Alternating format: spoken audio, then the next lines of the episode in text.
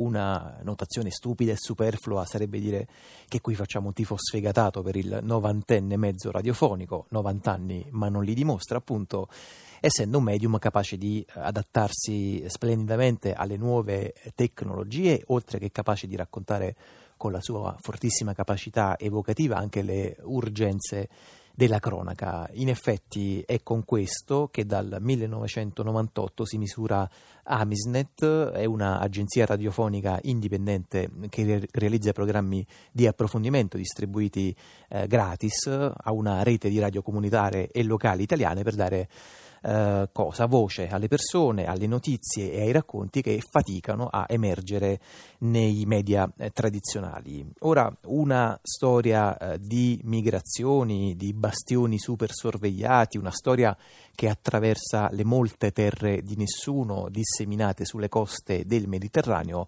la racconta un audiodocumentario che si intitola Questo mare è di piombo, è un lavoro collettivo che ha ricevuto la nomination al Prix Europa 2014 di Berlino come migliore opera radiofonica di attualità. Noi ne parliamo con Andrea Cocco. Buon pomeriggio. Buon pomeriggio a voi. È un giornalista, è un autore di audiodocumentari italiano, è napoletano tra le altre cose. Dal 2010 direttore di eh, Amisnet. In effetti sì, comincerei col chiedergli appunto di integrare un po' le scarse informazioni che ho dato eh, su Amisnet eh, presentandolo. Che tipo di lavoro fa, di che cosa si occupa Amisnet? Amisnet funziona come una sorta di settimanale radiofonico, è un'agenzia radio che come dicevi insomma, distribuisce programmi di approfondimento a radio eh, comunitarie, radio locali e ogni settimana ha un'offerta, una serie di programmi che vengono scaricati sia dalle radio sia dalle singole persone, quindi eh, che possono naturalmente ascoltarselo come e dove più gli piace.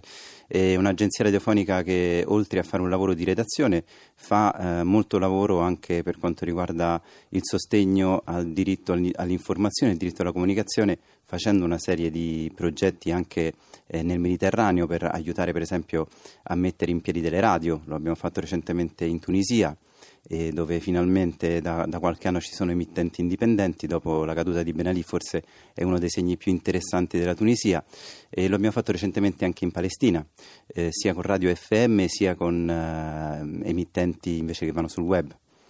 Um, Coco, è una cosa che di solito facciamo in finale di intervista, ma in questo caso le chiederei di dire già subito in apertura appunto riferimenti internet, social network per seguire le attività di Amisnet. So che avete un sito molto ricco. Eh sì, abbiamo il, il nostro sito www.amisnet.org e da lì poi si accede a tutto, anche ai social network, a tutto quello che si desidera, diciamo, per quanto riguarda i contatti di Amisnet. Senta Coco, quanti eh, siete a lavorarci? Qual è il profilo di chi eh, si occupa appunto di produrre contenuti per Amisnet? Che tipo di eh, sede avete? Se magari ce l'avete, se non è una redazione probabilmente eh, casalinga, immagino. No, no, abbiamo abbiamo una bellissima sede eh, a Roma, via di Portonaccio e, um, ed è in un, ex, uh, in un ex magazzino che um, serviva per eh, raggruppare, per, per, ridistribuire riviste, che poi naturalmente non, eh, e giornali, che poi è caduto in disuso e che è stato occupato e, e noi insomma eh, siamo al piano di sopra nel, nei locali eh, di quello che era il custode. È una bellissima sede e in verità siamo molto pochi a lavorare ad Amisnet anche perché le risorse sono veramente scarse siamo in tre e, e, tra l'altro tutti e tre, questa è la cosa bella di questo audiodocumentario, abbiamo partecipato insieme alla realizzazione del documentario e insieme anche ad altri eh, autori, giornalisti che, eh, di altri paesi. Allora, intanto diciamo i nomi degli altri due che hanno, che hanno lavorato a questo mare di piombo. Sì, Marco Stefanelli e Marzia Coronati. Dunque, eh, questo è un, appunto, eh, un, racconto collettivo, dai, voi insomma così lo, lo definite, dai margini della fortezza eh, Europa, dal filo spinato alla Metaglienti città, di Melilla, la città bastione che difende i confini europei in Africa, eh, alle tende di campi in Tunisia, insomma, intanto raccontateci un po' da dove vengono le suggestioni che poi hanno portato a, a produrre questo, questo mare di piombo. È un lavoro in, collettivo innanzitutto perché mh, è stato raccolto il materiale, le interviste, i suoni eh, in momenti diversi e da persone diverse. E, mh, ed è un lavoro collettivo anche perché eh, diciamo è un lavoro che si compone di varie tappe come anche eh, magari negli estratti che ascolteremo un po', un po', risulterà evidente. Sono varie tappe e, e andare e venire in vari luoghi del Mediterraneo che sono estremamente simbolici per quello che è eh, la fortezza Europa oggi e la la, la, presenza di innumerevoli non luoghi, posti che sono dimenticati veramente da tutti, dove eh, c'è gente che aspetta invano di poter passare alla tappa successiva. E, ed è collettivo quindi eh, sia nel, nella raccolta sia nella composizione, perché poi ognuno ha lavorato un po' a, a delle sue parti e, e, poi c'è stato un grande lavoro di rimettere queste tessere eh, del puzzle tutte insieme in una, in una narrazione eh, unica che volendo è ancora aperta, eh, nel senso una narrazione che si può naturalmente comporre all'infinito di tante e tante storie eh, che possono aggiungersi, aggiungersi di tanti e tanti luoghi eh, ulteriori. Tra l'altro mh, mm, mi piaceva eh, dire questa cosa perché proprio in questi giorni uno dei luoghi del documentario, Shusha, che è eh, un campo eh, profughi inesistente perché è stato ufficialmente chiuso nel 2013, eh, ma esistente in quanto eh, ci vivono ancora un centinaio di persone, sono tutti persone che sono fuggite dalla guerra in Libia, la guerra contro Gheddafi, la guerra a cui parte- ha partecipato l'Europa e sono persone che non riescono in nessun modo a trovare una via d'uscita non possono restare in Tunisia perché non, non, non, avranno documenti, non riescono ad accedere all'Europa e non sanno assolutamente dove andare. E in questi giorni si sta parlando di, loro, di uno sgombero ulteriore del campo che si trova tra l'altro in mezzo al deserto, quindi lo sgombero del deserto senza eh, una destinazione fissata per queste persone. Mm. E a proposito appunto di sgomberi forzosi e forzati, la cronaca anche italiana, romana, sto pensando ovviamente a Tor Sapienza di questi giorni, continua a, a raccontarceli ai noi. Allora, isoliamo una prima tessera di questo mosaico eh, collettivo, di questo lavoro a più mani, a più voci, che è questo mare eh, di piombo. Ascoltiamola insieme con uno appunto dei tre autori, Andrea Cocco.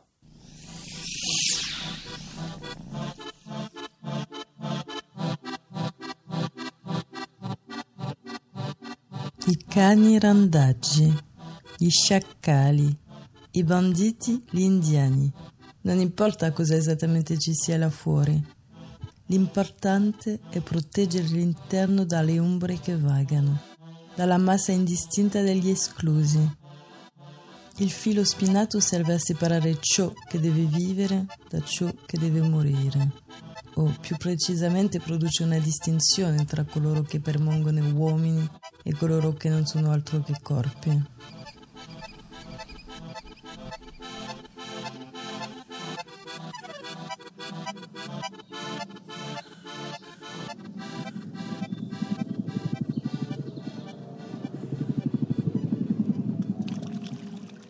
130 km al largo delle coste tunisine, 38 gradi 48 primi nord, 12 gradi 28 primi est.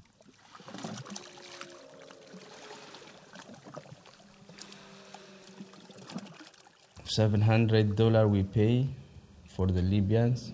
Then they bring the boat for we. After that, we prepare them captain from one from Sudan, one from Somalia. We get we go directly simply.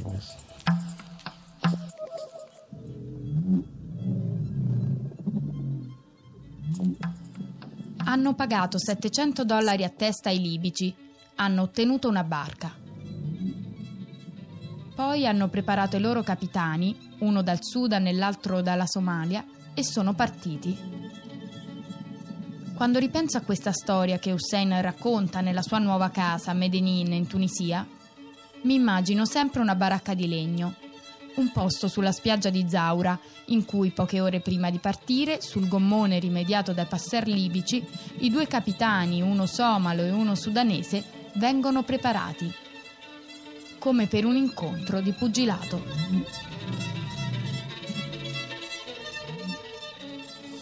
coloro che sono uomini e coloro che non sono altro eh, che corpi. Andrea Cocco, questo momento dell'audiodocumentario che momento era e soprattutto di chi erano le voci dei migranti che avete raccolto?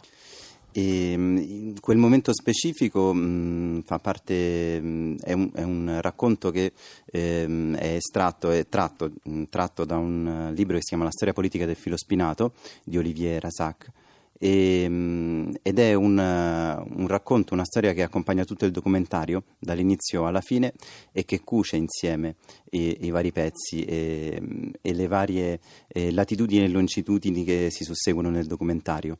E, mm, e, mh, successivamente poi abbiamo ascoltato le interviste raccolte in Tunisia da, ehm, eh, si trattava di profughi etiopi, di, di, gente che scappava dall'Etiopia, aveva percorso eh, un bel pezzo di Africa centrale fino ad arrivare in Libia, dalla Libia era dovuto fuggire eh, prendendo un gommone e, e, però insomma, racconta la storia di come eh, le condizioni in cui si prendono questi gommoni sono veramente, eh, veramente assurde. Insomma. E, noi, noi, ci vogliamo sempre soffermare un po' sugli aspetti della eh, quotidianità perché pensiamo anche che eh, queste storie sono state raccontate e riraccontate, eh, tragedie e, e, emergono spesso sui, anche sui media, sui giornali, eh, però forse questo um, eccessiva attenzione alla tragedia, al dramma, ehm, fa un po' scordare la quotidianità e, e, il fatto che tutti noi ci possiamo trovare in quelle condizioni. Quindi forse è anche questo il nostro eh, eh interesse. E una cosa che particolarmente ci colpiva nella storia eh, degli etiopi è questa naturalità con cui si prende una barca non avendo eh, nessun pilota in grado di, di guidarla in una, in una condizione in cui il pilota che viene assegnato a condurre quella barca verso l'Italia è gente che viene scelta perché la, il suo paese è vicino al mare, il suo stato è vicino al mare, come gli eritrei. Insomma, eh, cose che forse fanno capire più di tanto altro eh, veramente il dramma della situazione. Sì, in effetti poi appunto uh, si imparano anche molte cose ascoltando questo vostro lavoro, appunto per esempio i, i, cosiddetti scafisti, in realtà noi tutti ce li immaginiamo come esponenti, membri del clan dell'organizzazione, ma in realtà 9 volte su 10 sono poveracci che vengono eh, presi in mezzo al mucchio, gli si chiede se sanno condurre una barca e poi magari li si manda all'avventura. C'è quella parte in cui gli si dice per raggiungere l'Italia devi fare 10 ore dritto, 15 ore a sinistra, 20 ore a destra e navigare in queste condizioni, appunto. Sì, sì, ehm, assolutamente così, è, nel sì. caso più, più, totale. Certo. Senta Andrea Cocco, proprio 20 secondi eh, parlando delle modalità di fruizione eh, di questo lavoro, voi diciamo, promuovete anche in qualche modo un ascolto collettivo dal vivo quasi eh, teatrale, se riesce appunto veramente in poche battute un po' a raccontarci anche questo aspetto. Sì, stiamo sperimentando questa formula che ci dà molta soddisfazione, andare in giro per le città in Italia, da Ferrara a Crotone a eh, a Roma prossimamente, a Lucca ancora più in là e portare il documentario in posti veramente più disparati. A Roma lo faremo in un appartamento eh, a casa di una persona, insomma di un, di un privato e mh, mm, si tratta di un momento di ascolto in cui insieme al documentario eh, la narrazione viene fatta dal vivo. E, dà molta soddisfazione perché eh, si crea un rapporto diretto, è come fare la radio in mezzo a una stanza, eh, si crea un bellissimo rapporto con il pubblico e, e io penso che il testo, anche se è sempre lo stesso, ogni volta cambia. Eh, c'è anche capitato eh, delle, delle, situazioni catastrofiche in cui c'era talmente tanto caos intorno che il testo è cambiato nel senso peggiorativo, nel senso che non, non ci sentivamo più parte di quel documentario. Invece tante altre volte è molto positivo. Questo mare è, è di piombo è la storia di uomini, nient'altro che uomini e non di corpi. Andrea Cocco, molte grazie.